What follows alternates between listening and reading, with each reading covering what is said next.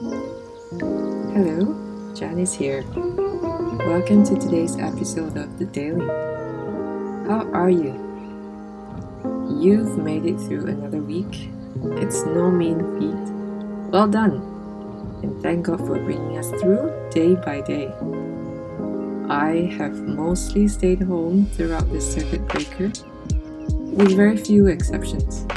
And I think about 9 out of 10 breakfasts. We eat the same things over and over, which is bread and eggs and oatmeal and more bread. Yes, it bugs me. I'm not one for light breakfast. I am the heavy breakfast kind. But somehow I just haven't felt a strong desire on most mornings to go buy breakfast back. Last Saturday I woke up earlier than usual though and walked over to the market near our house to buy some uh, wonton noodles and butterfly buns, some youtiao and sesame peanut buns. Nothing super special, but our son loves youtiao, so he was very happy. Yum! This is so nice. And Matthew, that's my hubby, for those who don't know, was so appreciative of the little treat that he said, Wow, this really feels like a Saturday. It hit me then that maybe we need some variety and soon for everybody's sake. I hope that no matter how your week has been going, that you've been taking good care of your body, eating healthy, hydrating well, taking time to have a decent workout. One of the things we're thankful for is actually getting more time to work out with the kids. It's it's been a joy to just whip them into shape, deprive them of something unless they do their exercises. no, just kidding. They still get their dinner even when they don't. We're not cruel like that. It does so much good, seriously, for us, even mentally, if we do get enough physical activity. So if you've been doing that, two thumbs up. Uh, maybe not all of us, but if you do, that's great. And yeah, whether or not you do, just be sure you're keeping well, listening to your body. So this weekend, I pray for you um, as you're listening to this that you can carve out time for what is life giving for you and those in the same household as you before a new week starts out that you will enjoy conversations that nurture your soul, sharpen you like iron, and bring to light glimpses of God's grace, which you can celebrate and say, Wow, God, this feels like a good weekend. The other day, in a conversation with someone, she was sharing with enthusiasm that she is really coming to understand the importance, the value of spending time in silence and solitude. I was very happy to hear that because there's nothing like experiencing for yourself the goodness of something, which you may have always known is good and you know people share that it's good, but now you really taste and know it's good, like you know, for real, for yourself. One of the things I've learned, and I'm still learning from practicing silence and solitude through the years, with some seasons more intentionally than others is that it brings to the surface the stuff we easily miss or we fail to perceive or ignore, or for one reason or another, we're unable to face it if we do not have the silence and solitude. The metaphor of a wilderness, which is often used about silence and solitude, is actually so much richer than we comprehend. And rightly so, because I think the beauty of the process of spiritual formation is about going deeper and deeper still, and about discovering truths and new things, even in an old practice. Not many of us have had actual experience of what it's like to be in the wilderness, anyway, right? Maybe a number of us, but mostly no. We can read about and study it though. So, what I meant about solitude in the wilderness is that just like in the wilderness, one can become acutely aware of very basic needs, the barrenness of the landscape, things are so bare with, with little embellishment, all you see is the minimum of what is needed, you know, for life, for mortality. In being in solitude and silence can be like that. It kind of strips away uh, other things. In fact, I would venture to say it is like that. It's not just can be, it is like that. The state of the solitude brings up what is usually buried underneath are thick veneers of control, self sufficiency, significance. It can increase our awareness of what is lacking in us, shake our transient, fragile structures of meaning. I know when I withdraw into solitude, many times I experience the volume of my disordered desires go up and up, so that I, I cannot help but hear them. And initially, it, it would produce in me a sort of despondency because I'm coming face to face with my weaknesses, my inadequacy, my frailty, and brokenness. And really, in that space, we are forced to acknowledge we are not what we thought we are. Uh, we don't know what we thought we know, and we cannot do what we strive hard to achieve. It's like reality hits. The deafening voices of our flesh, our sin nature, and wouldn't you guess it, the enemy, who comes lurking, really, because God is ironically in these times of wilderness closer to us than ever. And this is uncomfortable. This is where the frightful, unpleasant faith leads us through confusion and awful vulnerability. God could either feel distant or silent or intimidating or very present depending on you know the season you're in. Then if we don't rush but we linger we gradually move through the phase where we learn to embrace our flaws our ugliness our weaknesses. We plod through the surrendering and then uh, into the phase of freedom. That's what i'm wanting to encourage you with that it's gradual it can feel dry and barren for the most part, but you will come out of it for the better. When we practice solitude as a rhythm, perhaps not just daily or weekly, but also specific days set aside in a year, for example, it's primarily an inward posture. It's not really a pattern of behaving.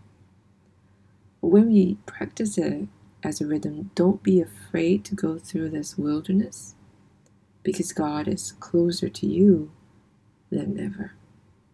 Think for a moment what Paul experienced when in 2 Corinthians 12, verse 9, he writes, referring to God, But he said to me, My grace is sufficient for you, for my power is made perfect in weakness.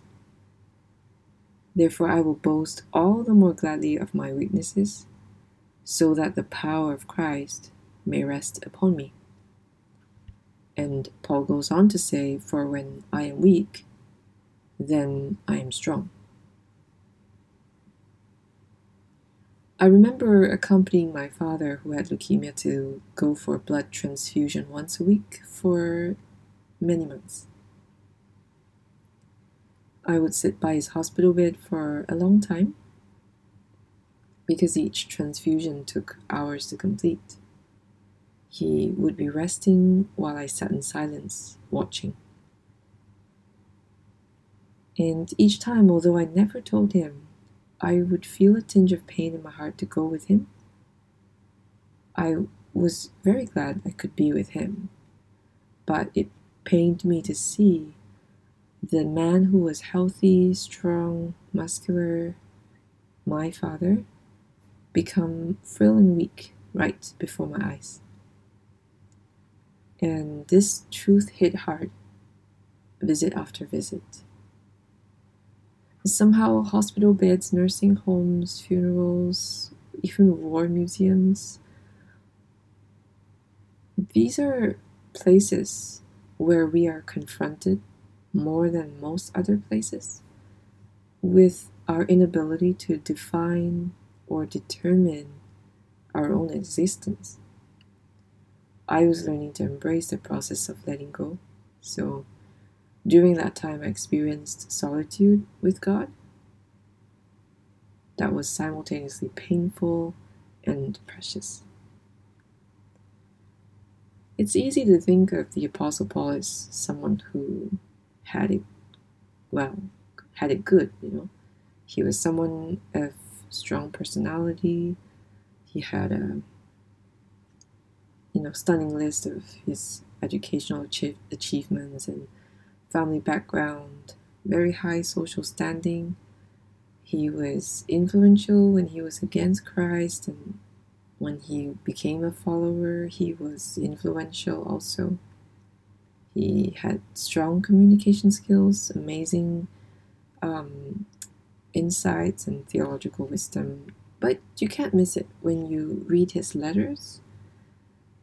He often wrote about his flaws, um, that he's the worst of sinners, his imperfections, his sufferings, his heartaches, and in this well known verse, he made it plain he was weak.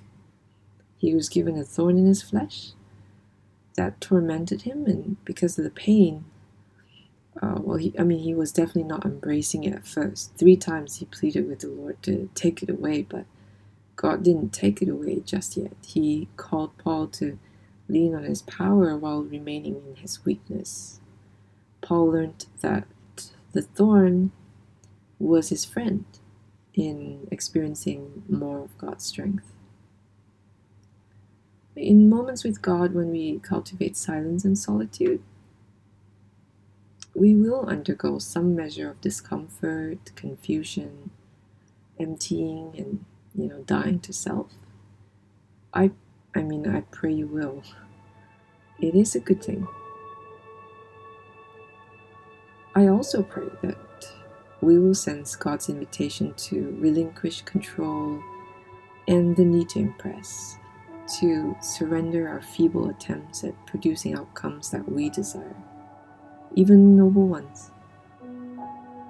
For certain truths can only be learnt in the wilderness, where we are sufficiently broken and broken down, where you know, the wilderness casts in startling clarity how weak and frail we truly are, and how in need of God's sufficient grace we are.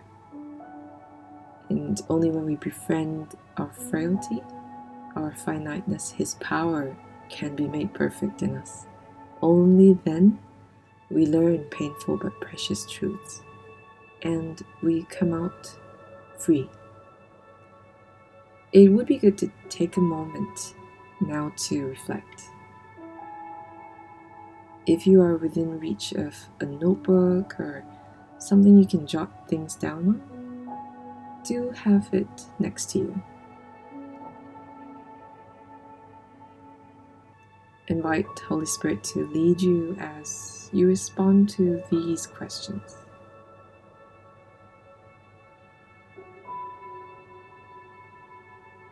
In your life right now, what weaknesses or pain points in yourself do you see?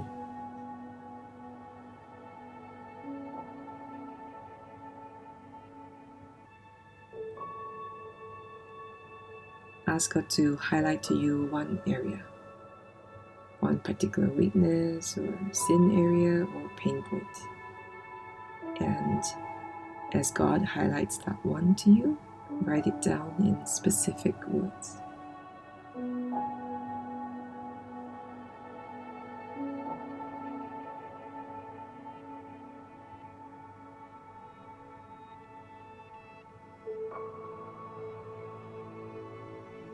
God, help us not to rush, but to draw near and to befriend this one area that you're highlighting in this season. Help us to work through it through times of silence and solitude with you. And be with us in our weakness. We know that you are closer than ever. And ask God for His strength to be in you even as it is uncomfortable, that you experience His empowering presence and His comfort. So take a moment now to write down a prayer asking God in your own words.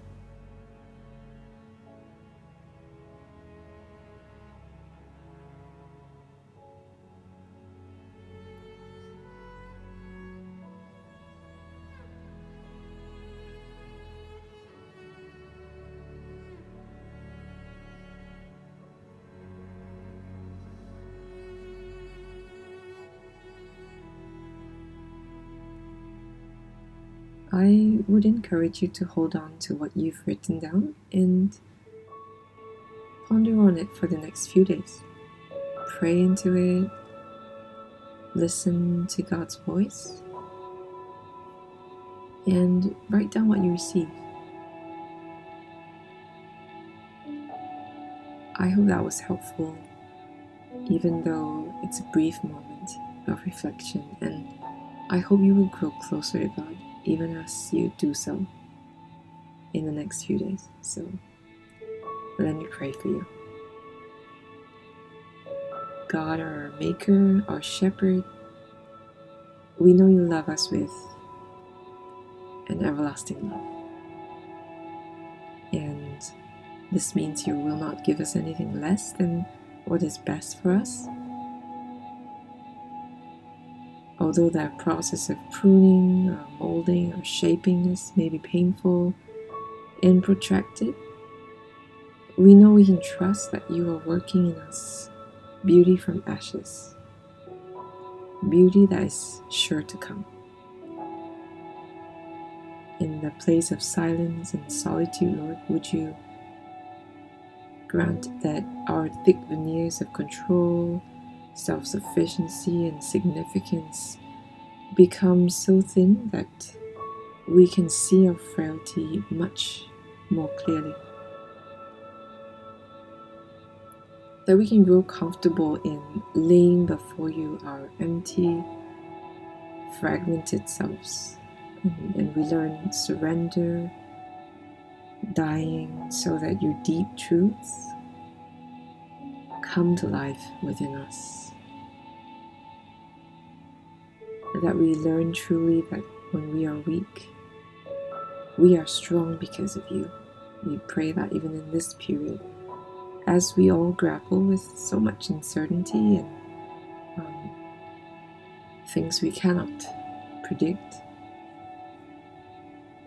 we will go deep with you and build depth in our inner being and emerge freer and stronger people. In Christ's name we pray. Amen. Friends, thank you for tuning in to the daily.